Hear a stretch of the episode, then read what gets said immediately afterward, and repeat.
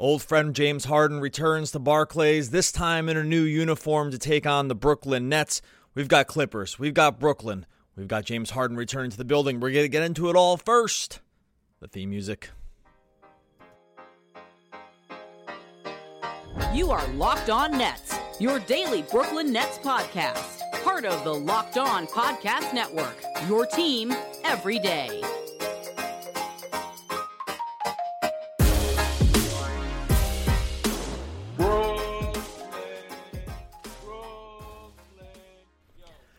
All right, welcome back to the Locked On Nets podcast and the Locked On Podcast Network. It's your team, the Brooklyn Nets, every single day. I am Doug Norrie here with a bonus game preview for Clippers Nets going down 7:30 p.m. Barclays Center. James Harden returning to Barclays, where he spent eh, what feels like a lifetime and feels like an eternity, and also feels like uh, a split second in Brooklyn just a few few seasons ago.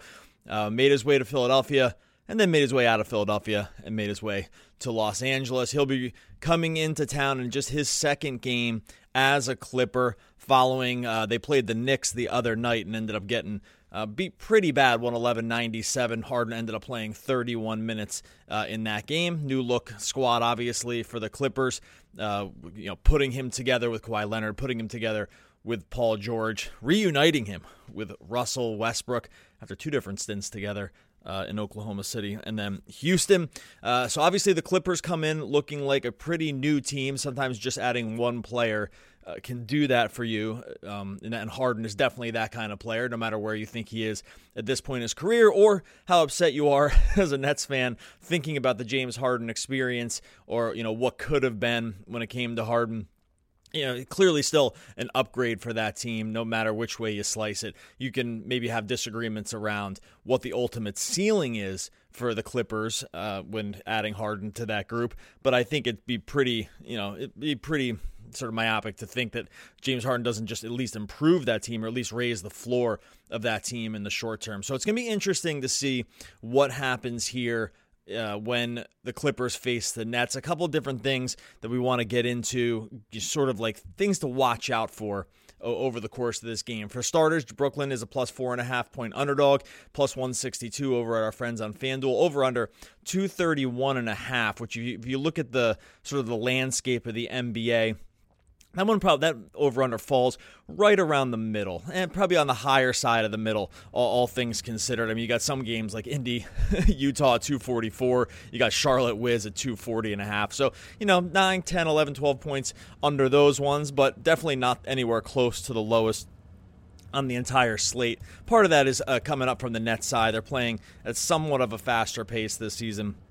I don't think as, as fast as we thought they would probably would end up doing. 12th overall uh, in 12th overall in pace. The Clippers are. Uh, I had this right in front of me, but I went away. Okay, yeah, it's uh, 18th overall in pace. So you know they're on the yeah, it looks slightly below league average, though there's a bunching effect around uh, around that 15 through 17 space. So, you know, looking at a round average in terms of pace in this game, stylistically, the Clippers clearly make a little bit of a change when it comes to having Harden just into the mix. We also we know that sort of Harden has has a singular style, not singular, but has a de- very definitive style that he wants to play, especially when he's on ball. That didn't happen all the time in the Knicks game, and I there was definitely still like a feeling around just of like how they're going to probably end up meshing all of their skill sets. He only took nine shots in 31 minutes. Westbrook had 13. Kawhi had 16. PG definitely sees a usage uh, usage dip. But it'll be interesting to see how these two teams match up, just in terms of like how what they want to do and how they want to just you know present each of their styles. So we know that the Clippers are probably going to want to slow things down, especially with Harden they're going to want to get into the half court where they have, you know, significant offensive weapons. Just Kawhi and PG alone are guys that the Nets are going to have to be really in tune to. Uh, and then when you add Harden to the mix, we know that they're going to Nets are going to have to have at least some more on ball defense when it comes to just guarding Harden because look, a guy can still play. He's still a facilitator. He had 17 points and six assists in those 31 minutes uh, against the Knicks. And so the Nets are going to be presented with some unique defensive challenges that they haven't really had to deal with so far this season just because this is just a slightly different team. It's a little bit more, you know, sort of wing heavy with those with PG and Kawhi. There are going to be some guards that can that can attack the rim in Westbrook and Harden. Maybe their spacing isn't amazing, but you know, there's still going to be challenges that the Nets are going to have to face. I will be curious to see sort of what some of the defensive assignments are to start. You would think we would see Simmons on Kawhi, uh, but you know that's and with then you know the team switching all the way through. I'm not positive that's going to just maintain all the way. I, I think there are a couple different ways they can go here. They obviously have Mikal. They have Dorian Finney-Smith. There are some options about sort of how they can throw different looks at these guys. Uh, Zubac is still starting at center for the Clippers so there's like a little bit of size presence on the inside, but like after him, you're not so worried about just the overall rebounding for this team. The uh, the Clippers are without Mason Plumlee, who left, uh, who was hurt with a leg injury, and it doesn't look like he's going to be returning anytime soon. So you know, Nets sometimes come into these games undersized. I don't think that's going to be the case here, though. Again, like some of the defensive challenges will present themselves more around the backcourt and the wings before it's all said and done. So, going to be uh, definitely keeping an eye on how the Nets arrange their defensive philosophy around these guys. Again, I think we'll see plenty of switching. I'm not sure how much pick and roll you're going to see the the Rockets end up running when it's all said and done, but that's going to be if we're looking out for something just sort of to start I think that's where we're going to go. Want to get into a little bit more what we can see from the Nets side of things. We'll get into that here in a second. Before we do that, I'm going to tell you about our friends over on FanDuel. No better time to step into the action this NBA season and NFL season with the FanDuel, America's number one sportsbook. Right now, new customers, we've been telling you about this. It's time to get on to this, people. 100, the new customers are going to get $150 in bonus bets with any winning uh, $5 money line bet. I mentioned the money line already for the Nets, plus 162. You think the Nets are just, I don't know, maybe you just think they're straight out favorites or just maybe a better team than the Clippers, or they're going to, you know, Clippers making their way across the country, and, now it's going to be a, a tough one to kind of sell just from a win perspective. That's great. Plus 162 for the Nets. You get your money line bet in there. FanDuel's got you covered because if you win that bet, the Nets win 150 bucks in bonus bets. That's all you got to do. If you've been thinking about joining FanDuel, no better time to get in on the action spreads, player props, over, under, so much more. Visit fanduel.com slash locked on. Kickoff this NFL and NBA season. FanDuel is the official partner of the NFL. All right, things to watch out for on the Nets side. We obviously saw last game Mikal Bridges take a little bit of a step forward in terms of usage and, and just sort of efficiency from the field. He went 12 for 21, shot 57% from the field. Three pointers, I one for five, so he's definitely dropped below his career averages, at least at this point. Though I was encouraged by sort of what we saw against Milwaukee, him getting into the mid range, um, him sort of finding what we consider to be some of his strengths that we saw at this final third of last season when he made what many would consider to be the big leap uh, after the trade from over from Phoenix. So I definitely like that part of it. I think that this will be sort of challenging against their wing defense. Like I said, Kawhi, obviously one of the best defenders in the league.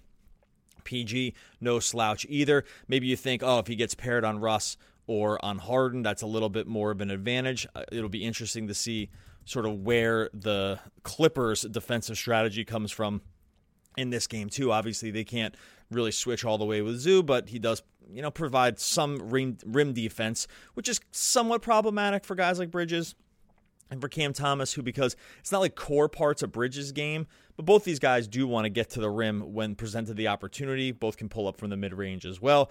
I think that the Clippers will offer an opportunity to be able to do that with the understanding that there could be some, you know, sort of complications early, depending on where Kawhi lands, depending on where PG ends up uh, ends up landing. So we'll be kind of keeping an eye on that one right from the outset.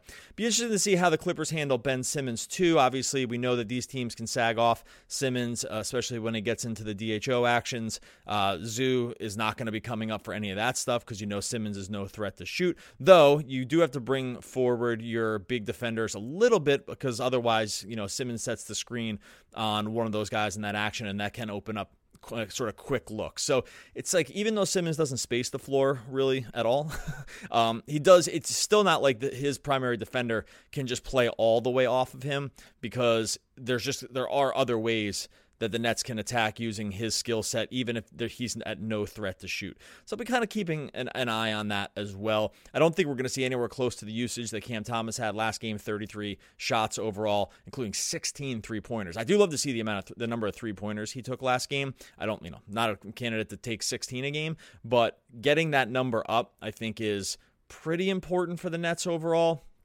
Obviously, the three pointer is where they want to live this season. Getting Cam to be a shooter, both off the dribble and catch and shoot from three, is something it would be nice to see maintain. I'm not positive how much it's going to stay up there, but you know he started off the season playing 32 minutes, averaging just north of four. He took over the first three games. Cameron Thomas, oh Cameron, I don't know why I said Cameron. Cam Thomas took uh, 4.3 three point attempts per game. In the last four games, the minutes have ticked up to 36, but he's taking almost more than double the number of threes. Now the 16 the 16 attempts definitely just sort of makes that stat a little funky, but it had already gone up. Seven three pointers, nine three pointers, six three point attempts, and then 16 three point attempts. I'd love to see that number stick in like that six, seven, eight range from him. He's a good enough shooter to be able to do it as long as the catch and shoot stuff stays, I think we should be able to see that uh, also as well. So those are the couple things, the couple of the few things we're going to be looking out for from the Nets over the course of this game playing against the Clippers. Should be an interesting one. Like again, anytime you get Harden back into the building, you love you love to see that. Even if it's you know gonna the Boo Birds are going to be out. Eh, not the only team that and team fan base out there that kind of doesn't want to see James Harden re-enter the building. Or you know, there's clearly no love lost when it comes to Harden uh, and this fan base. And look, that's uh, let's say what you will, but it's not feel like that's mostly on Harden at this point, right? Like I don't think uh, I don't think there's any debate there. We will be back after the game over on YouTube. Make sure you subscribe over to YouTube. We're jumping in live YouTube action after every single game. So this is the bonus feed on the pod, but then there's special stuff that happens on YouTube as well, including live post game. So make sure you subscribe to Locked On Nets over on YouTube. Enjoy the game, everyone. We'll be back talking after the Nets face the Clippers.